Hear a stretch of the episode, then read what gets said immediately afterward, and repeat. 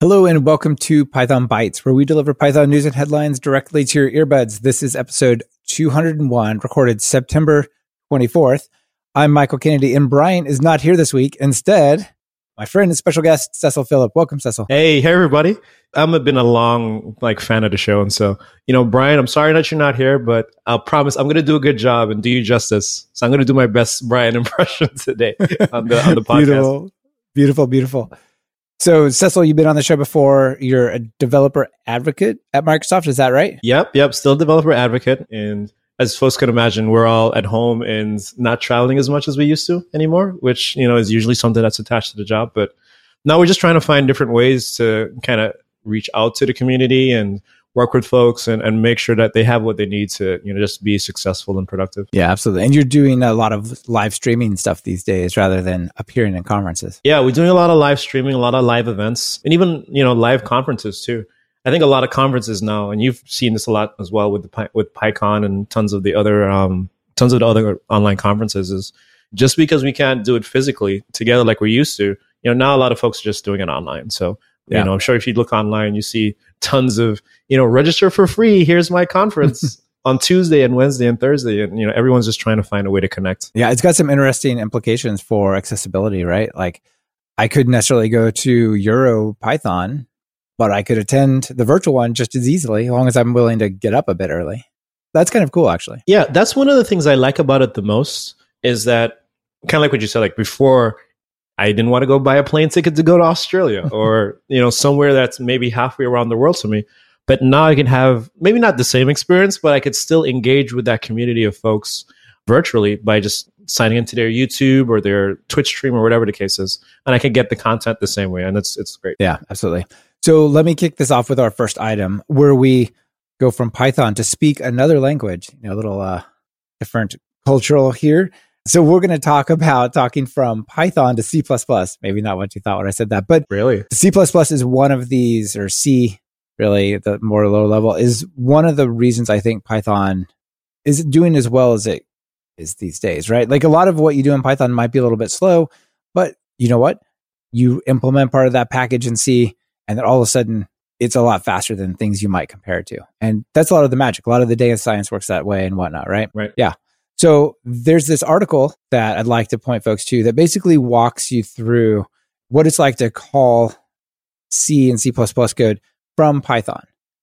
So there's a lot of things to cover that's that's pretty interesting. it talks about uh, well, okay, first what do you get when you compile C? Obviously, you get something that's executable. What it is is actually different depending on the machine you're on, right? So if you're on Linux, you'll get an executable and linked format, which at ELF. On Windows, you get a portable executable on Mac OS, you'll get a Mach object, a Mach-O, and so on. So it compiles to whatever machine instructions you need. And then, depending on what platform you're on, again, you can put that in some central location so that compiled C library can be used by Python. So on Linux, it'd be user slash lib. On Windows, what do you think? Windows slash system, system 32, something like that. Sys 32 or something crazy like that. Yeah. yeah, exactly. Something there.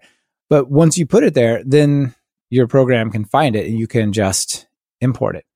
So there's different ways you can do this, right? Like you can use the ctypes library, which is simple, sort of sometimes simple. Yeah. And you can just go and import ctypes and then just say, here's a CDLL and point literally at the file, the output from compiling some C code and import it and call it. That's pretty simple. Coming from Microsoft World, maybe this is DLL import type of equivalent that's I'm not entirely sure. But there's some interesting things that you run into. Like, so you get this library back, but it doesn't necessarily know what the return types are, right? Like, uh, you get a function, you call it, it returns a float. Maybe it doesn't know what to do with that. So you've got to, like, as you import it, tell it, oh, you return a float here, and here are your functions that you can call, and so on.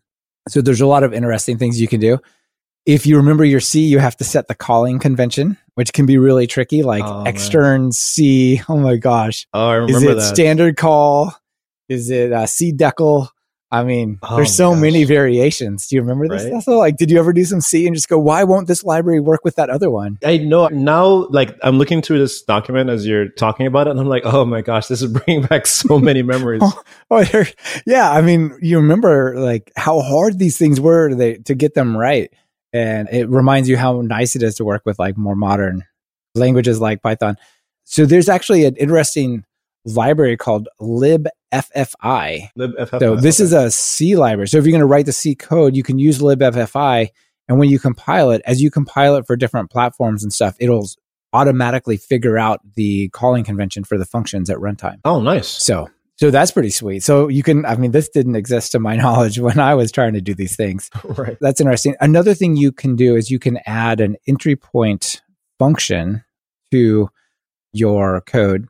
And then Python will ask, basically, can call that and say, you know, what functions do you have and what are their signatures? So there's a way to have your library kind of introduce itself over. So it's kind of like providing metadata, I'm guessing. Yeah, Like, exactly. Here's, Yeah, here's ex- the structure of my stuff, and I'm going to give it to you. And now you Yes. can kind of understand it. Exactly, because you don't have a header file or anything like that that defines. It's just here's the executable compiled functions. Go right, and so it gives you that metadata exactly. Of course, you find you the goal is to have C code that you can call from Python, and there's a Python specific, a Python friendly way to do this as well. If you're willing to work with a Python type, so like Py object pointers and so on. And the way you would do that is you create this entry point, but it's the function name is PyInit underscore module name. So if it was request, it'd be pi init underscore, request. Exactly. And so that returns all this metadata that says, here's all the C stuff and the, the signatures and, and whatnot. So after going through all this stuff, how you write the C code and you do it, it says, you know what? Maybe you just want to skip that. Yeah. And can we please? What, can we please? Yeah. So what you could do is you could write it in Cython, and com- which compiles to C, which compiles to machine instructions. Or there's also boost.python. I wasn't aware of boost.python. That's pretty cool. And PyBind 11, which allows you to bind, I believe, uh, to C++ 11, which is pretty oh, cool that's very as well. cool. Yeah, so really nice integration stuff there. And some examples of libraries that people might know of that are written in Cython, but basically com- natively compiled and do awesome stuff is AIO HTTP. Oh, I didn't know that. That's cool. Yeah, yeah, uses Cython for the HTTP parsing, so that string stuff is super fast. Mhm. If you do async, Yeah. you can. One of the things that's interesting in Python about Python's async as a wait and a wait is you can change the implementation Of of, the the, event loop. underlying of the event loop, right? And so one way you can do that is you can replace it with UV loop, which is based on libuv, which I always thought of as a C library, but it's actually fully written in Cython. Oh, I didn't know that either. Really? Yeah, that's pretty cool. And then finally, HTTP tools bindings to Node HTTP, Node.js HTTP parser is fully written in Cython, along with Sanic, Uvicorn, a bunch of other stuff that use this library. So if your goal is to try to get a little bit lower level, maybe work with some C, make your code go faster, here's a really cool write up of how to do all those things. That's really cool. You know, I'm a big fan of language interoperability in general. Yeah. And Yeah. you know, one thing I could tell you is it feels like every language knows how to work with C. At least. like C is like the, the common denominator that every language knows how to like talk back to. And I really wish there was a way for us to I mean, I love C. I used to love C. but I really wish there was a way for us to like have like a very standard way to like interop with each other a little bit better. And I remember, I think the last time that I was on the podcast, I talked about WASI. So I think it was um, WebAssembly. Yes. It's like a WebAssembly module that you could use. And now all of your code compiles down to WebAssembly and it exposes different functions and whatnot. But now that that'll be like a portable runtime that essentially again I can import it in Python and I can import it in Java or JavaScript or .NET or whatever the case is because they all have that you know that knowledge of how to work with that WebAssembly binary, right? That portable WebAssembly thing. Yeah. I should look that up. I don't know where they are with that, but I know that was a thing that folks were getting really excited about.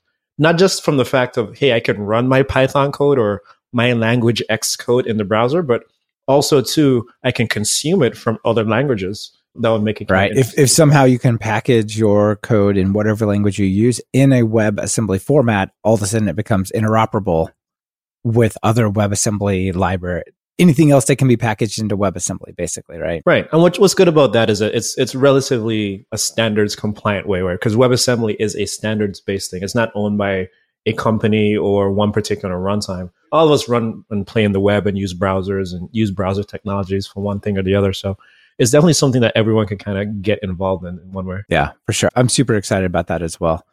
All right, moving on to the next one, your topic here. You've got something very small that's actually quite cool. Yeah. And so just kind of talking about interoperability a little bit.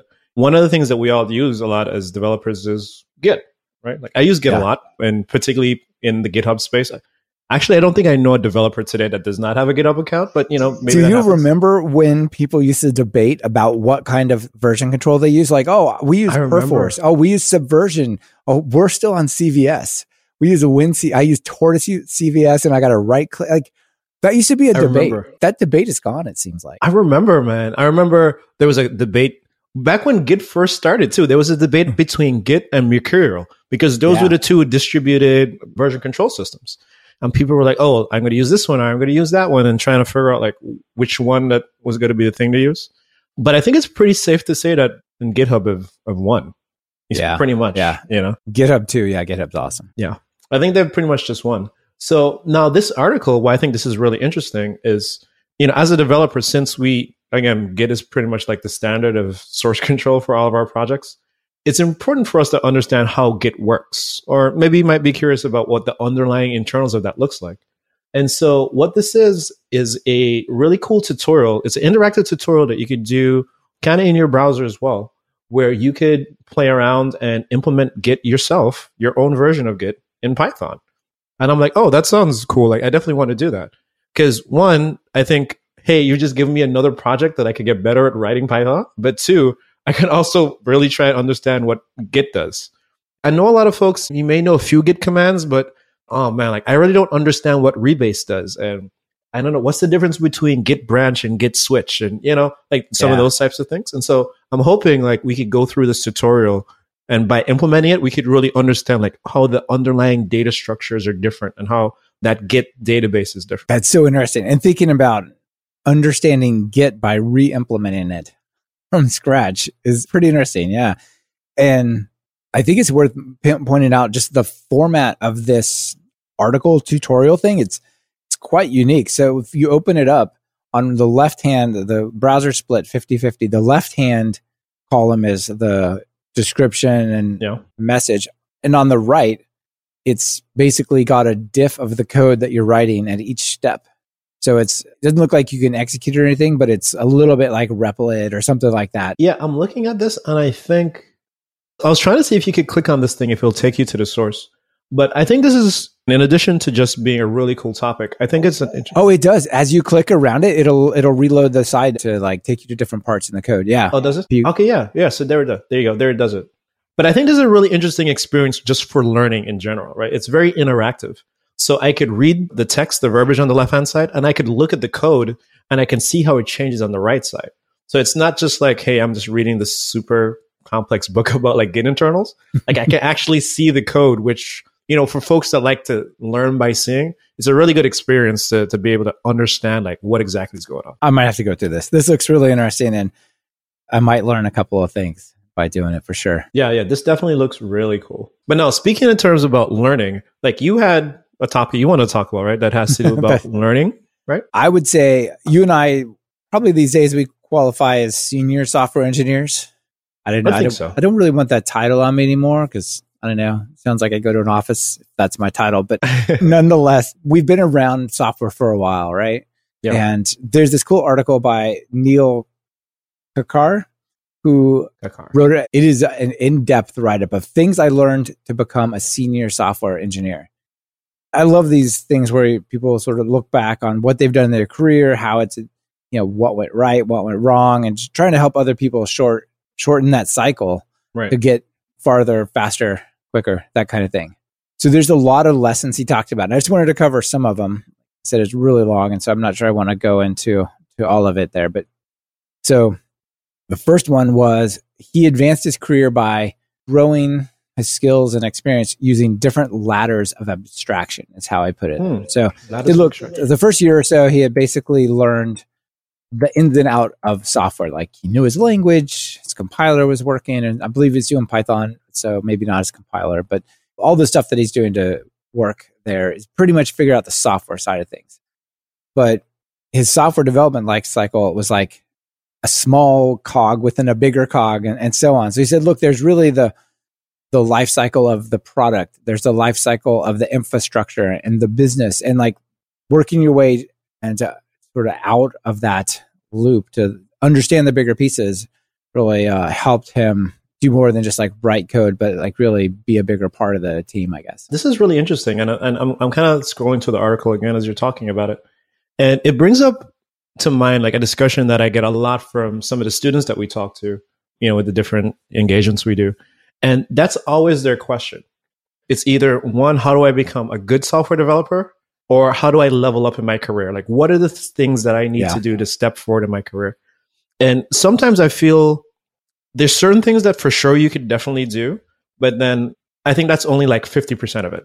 And I think there's another 50% that's uh, could be a little subjective based on the area that you're in and the region that you're in and like what are the things that you really want to do like what are the things that you really care about like i could tell you when i first started honestly i was just i was just trying to get a job to be honest yeah. with you i wanted to leave school i wanted to work because being an international student and i had to worry about like visas and you know green cards and all that type of stuff and i'm like the first person that hires me i'm gone like that's it right but obviously that's not something you base longevity on when you think about a career, right? You want to think about, right. okay, now I'm working and you know, I maybe I've spent a year or a year or two inside of the environment and you you know, you know, you know how to code, you know how your deployments go, you understand your ticketing system and all the scrum meetings that you have to sit in on. But now you got to understand, well, well, how do I get better? And one of the things I always tell folks is, well, it's kind of like being a specialist, right? Like, what are the things that you want to get better at? Because there's so many different things to look at. What are some of the key things that really interest you? So, do I want to be really good at doing security? Do I want to be really good at doing performance?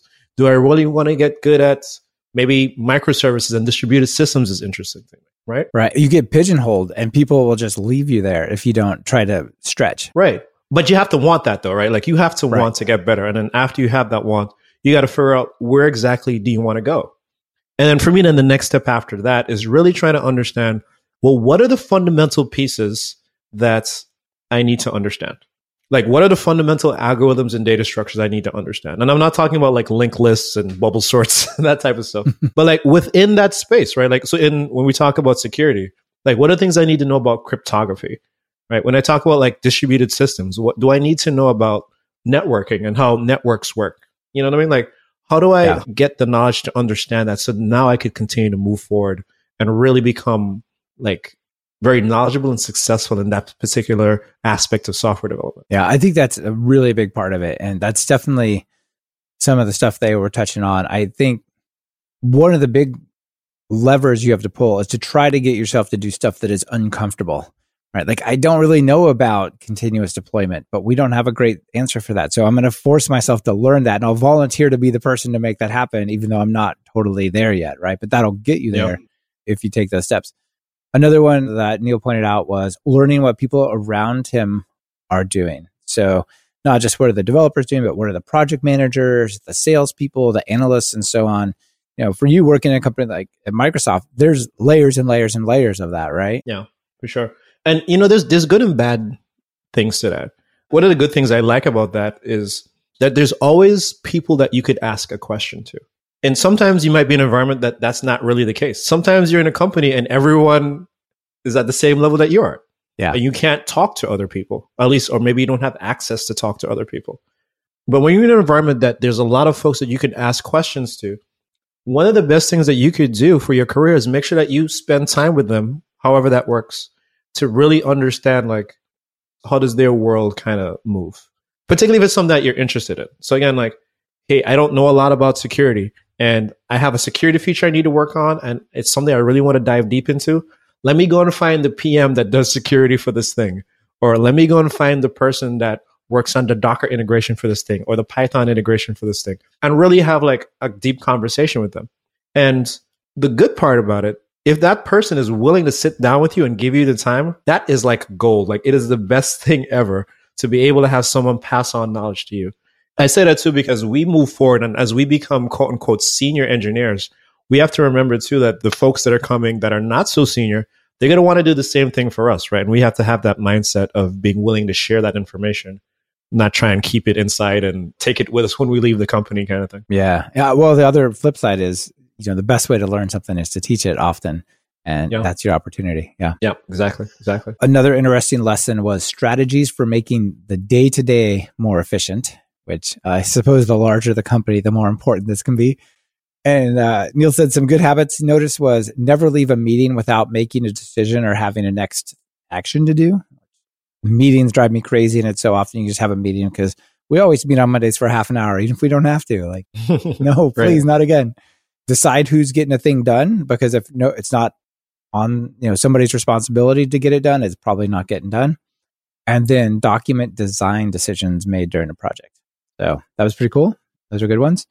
Yeah acquiring new tools for thought and mental models. So, one example in the software space would be like was recently struggling with the domain of a lot of complex business logic and all these weird edge cases and stuff. And so found the domain driven design book by Eric Evans and that whole space and said, Oh, there's a whole world over here around like modeling objects and relationships that I didn't understand or didn't know about. And, and diving into that stuff's uh, pretty interesting.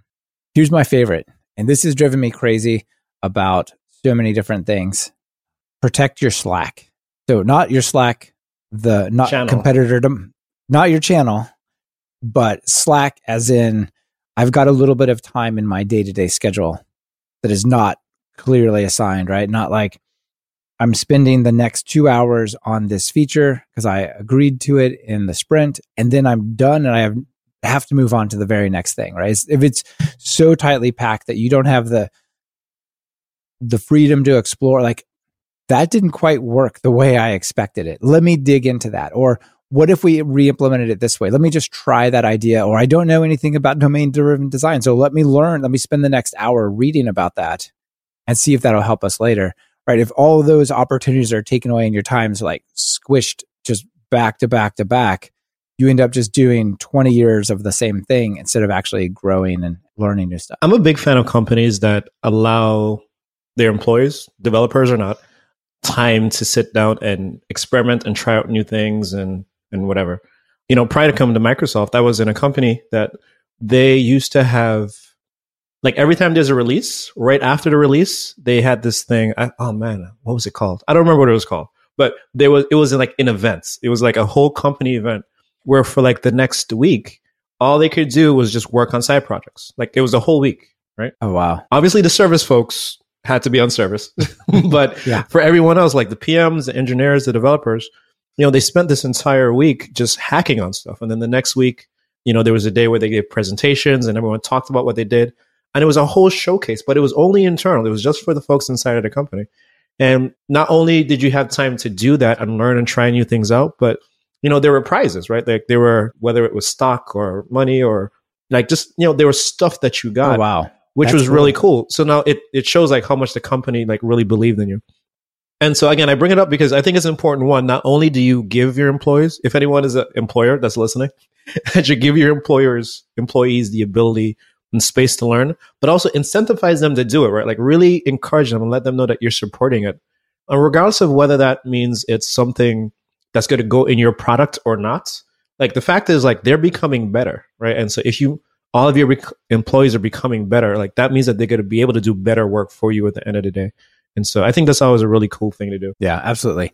I think this concept of Slack is super important. And so much people looking from the outside, they try to squash it and, and compress people's time down. And I think it's in the end, it's, it's, not so good.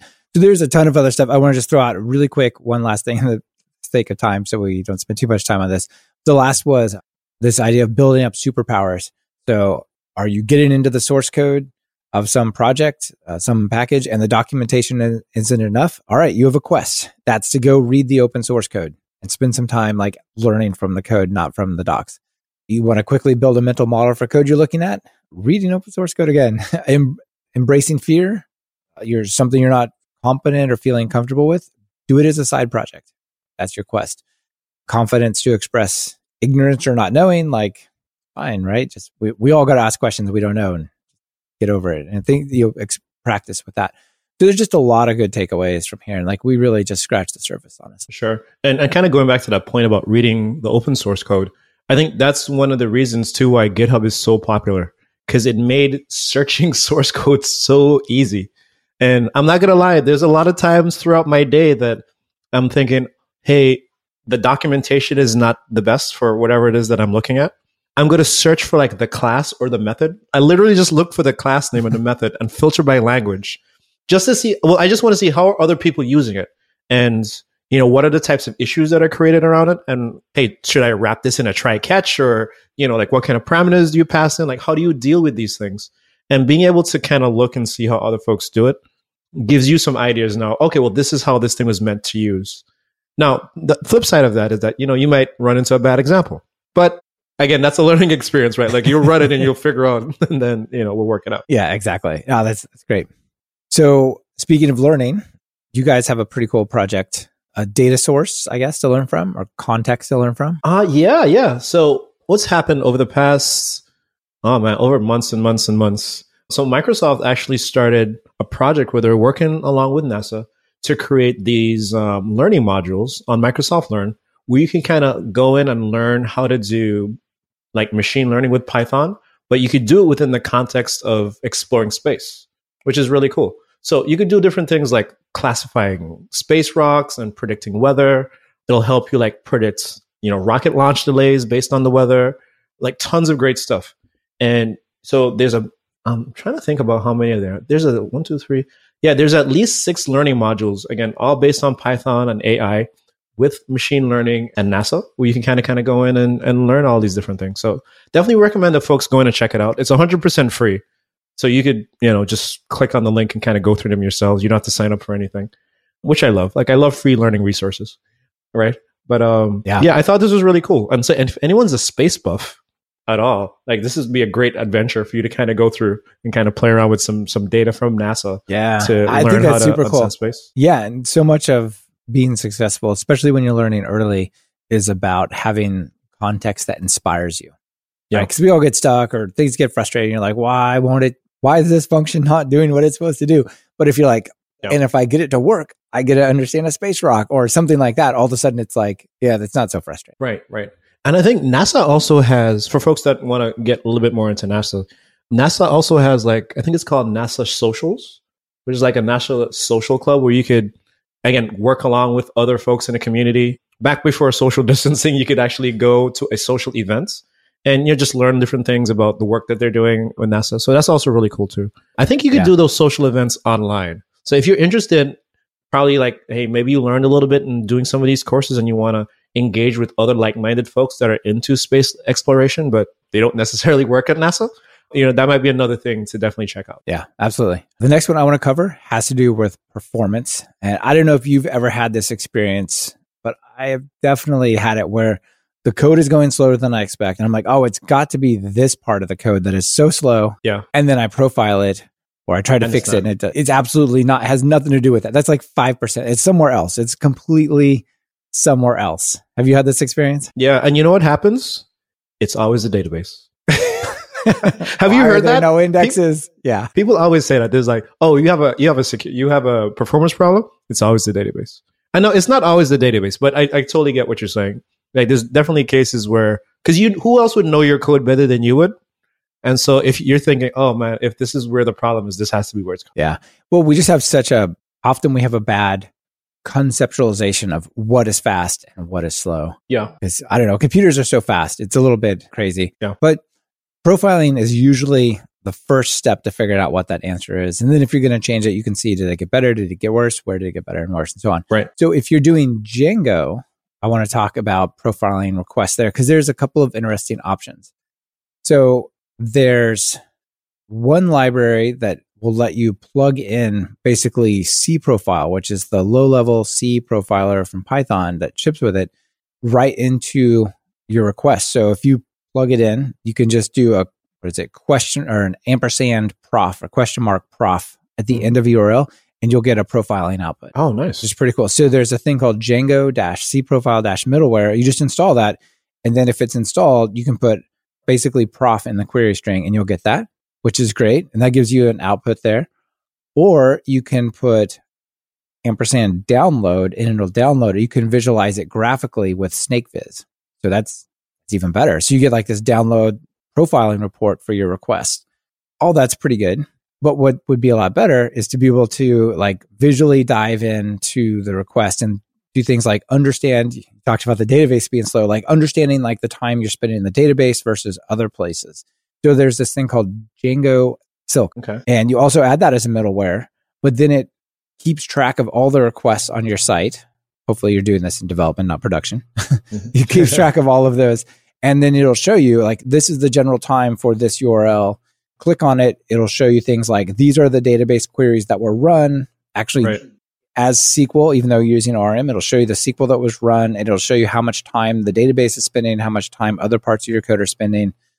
So, yeah, a really cool way to explore the performance from like all the tiers of your Django app. Yeah, that's really cool. And I always find database interceptors to be a really powerful concept, like across all languages, right? Like Yeah. being able to see like like let's say I'm using SQLAlchemy or I'm using, you know, MongoEngine or something like that. Right. Like I'd really want to know what's the query that I'm sending over? Like what does it think Right. I'm asking for? And versus what I wrote in code, right? And what am I actually getting back? And being able to see, oh man, like this thing is doing like four or five joins. Like I don't need to do that. Like I could try and optimize this query a little bit more to one, Right. make it more performant from a database perspective, and then two, obviously passing on that that performance over to my application. Or I thought I did one database request. Why are there 51? right, right, exactly. like, oh, oh, that lazy property that, that we forgot about every single time through that loop. We're hitting the database again. Like, such a bad idea. Maybe we should do a, um, a subjoin, like eager, eager load sort of thing. Yeah, for sure. Yeah. Yeah. So I think this is really nice. Yeah. Yeah, it is really nice. And it's this is one of the scenarios too where I think it's interesting to get like a log collector. So, you know, um, there's tons of services that do this, but like something like Datadog or Rollbar or something like that, that not only capture your logs, but allow you to kind of go in and search through them, search and filter your logs Mhm. so that you could say, okay, well, hey, I'm having performance problems, but it only happens at two o'clock in the afternoon for some reason. Or, you know, my memory always spikes within these hours of the day. And being able to have a history of logs and be able to query them and then get that rich information and I don't know, whether you plot it or turn it into a report or something like that. Being able to do that, I think, is hugely important. Yeah. Absolutely. I, I totally agree. And being able to visualize it, right? So often having the picture is what you need. Sometimes, though, it's good to just get a text. Yeah, that's true. Sometimes it's good to just get a message or get like an alert. Hey, Michael, the website is going down. You need to get here ASAP. right? Exactly. And so that kind of leads into the next one. That was a good segue. I like that. Thank you. So that kind of leads into the next topic I did want to talk about. At the time that we're recording this, this week is actually Microsoft Ignite, which is, you know, our one of the conferences that we do and it's all online and we announce products and tons of stuff like that. Well, the last time that we got to actually see each other in person and hang out a little bit was at Microsoft Ignite in Florida. And I was blown away at how right. ginormous that conference is. Like you were on Talk Python then and Python right, Bytes. right. That's 30,000 people. So I guess it's 30,000 video streams now. yeah, I remember that last time we were all together. It was in Orlando, and um, Dan Bader was there. I remember. You Yeah, that's some- right. Yep. com- yeah, episodes with Dan. I don't even know what the numbers are this year. That would be interesting to find out. I should look that up. Yeah, for sure. See like what do those numbers kind of seem like. So it's been a year and you guys have a, a new announcement. Yes, it's been a year, and so there's a new service, and so this is Azure Communication Services, which is cool. One because you know we have a new service, but two, like I had no idea this was coming out. I kind of found out like everyone else did on social media. So this is Azure Communication Services, and essentially it's a way for you to add well communication services to your application. So it does a lot of cool things, like it does voice, it does video, it does text messaging, and you can obviously receive and send phone calls and things like that, which is really cool. But what's even better about this, more specifically for the folks of this show, is that there's a Python SDK on day one. I guess we could call it day zero since it's not officially out yet. But you know, on, on today, you know, in preview, while the service is in preview, there's a Python SDK, there's a JavaScript SDK, and there's also a .NET SDK. And I looked at the code for the Python SDK, and there, I almost want to say like there's nothing there. I mean, obviously there's something there, right? But most of the code is like create a directory, create a virtual environment, install pip, SMS client that send message. I'm like, wait, that's it? you know? Yeah, it's like literally the meaningful bit is like five lines of code. Right, exactly. And so it looks looks like a really easy thing to kind of get started with. And so I haven't played with it yet. Again, I just literally discovered this yesterday, kind of like everyone else did. So I'm really interested into plugging it into some of my demos and seeing like what the experience is really like. Yeah, this looks really cool. If you got to send, if you want to add text integration like text alerts to your app, seems like a really good choice. Right. And so then we could plug in, imagine if we could plug that into the, the Django profiler. And then as things mm-hmm. are happening, it sends us text message alerts. And so now we can uh oh, there's a problem with the website now. That's right. It's, it's running slow. The memory's too yeah, high. Exactly. Go check it out. Exactly. Yeah. Yeah. That's awesome.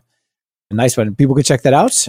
I guess that's it for our items for the week. Quick shout out. I just say I was on, you mentioned Dan Bader. I was on Real Python's podcast with Christopher, the host there mm-hmm. last week. So I'll be sure to link to that. It was a really fun look back on the trends and stuff I've seen over the last five years of podcasting in the Python space. So if you want to hear about that chat, follow up on that show.